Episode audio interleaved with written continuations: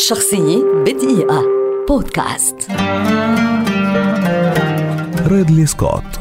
صانع أفلام إنجليزي ولد عام 1937 ويعد واحدا من أبرز المخرجين في العالم وأحد عظماء صناعة السينما العالمية. بدأ مسيرته المهنية في مجال الإعلان إذ شحذ مواهبه في صناعة الأفلام عن طريق صناعة أفلام إبداعية قصيرة للإعلانات التلفزيونية. اشتهر بأسلوبه الحسي والمرئي المركز للغاية وبالرغم من تنوع أفلامه بشكل واسع من ناحية بيئة التصوير والفترة الزمنية إلا أنها تظهر الكثير من التشابهات البارزة مع البيئات الحضارية سواء في القرن الثاني في روما في فيلمه الشهير Gladiator الذي حاز أوسكار أفضل فيلم أو القدس في فيلم Kingdom of Heaven أو إنجلترا في العصور الوسطى في فيلم Robin Hood أو مقاديشو المعاصرة في فيلم Black Hawk Down أو مناظر المدن المستقبلية في تحفة الخيال العلمي Blade Runner أو الكواكب البعيدة في تحفة Alien والبيئة المريخية في The Martian دون أن ننسى أفلام أخرى هامة له مثل American Gangster ماستر All the Money in the World Hannibal و Thelma and Louise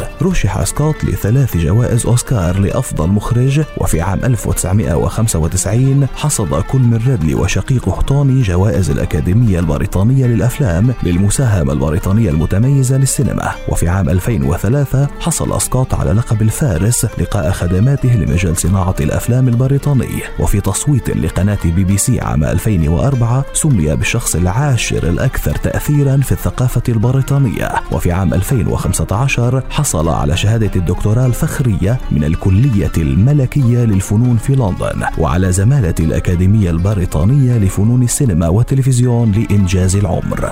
شخصية بدقيقة. بودكاست.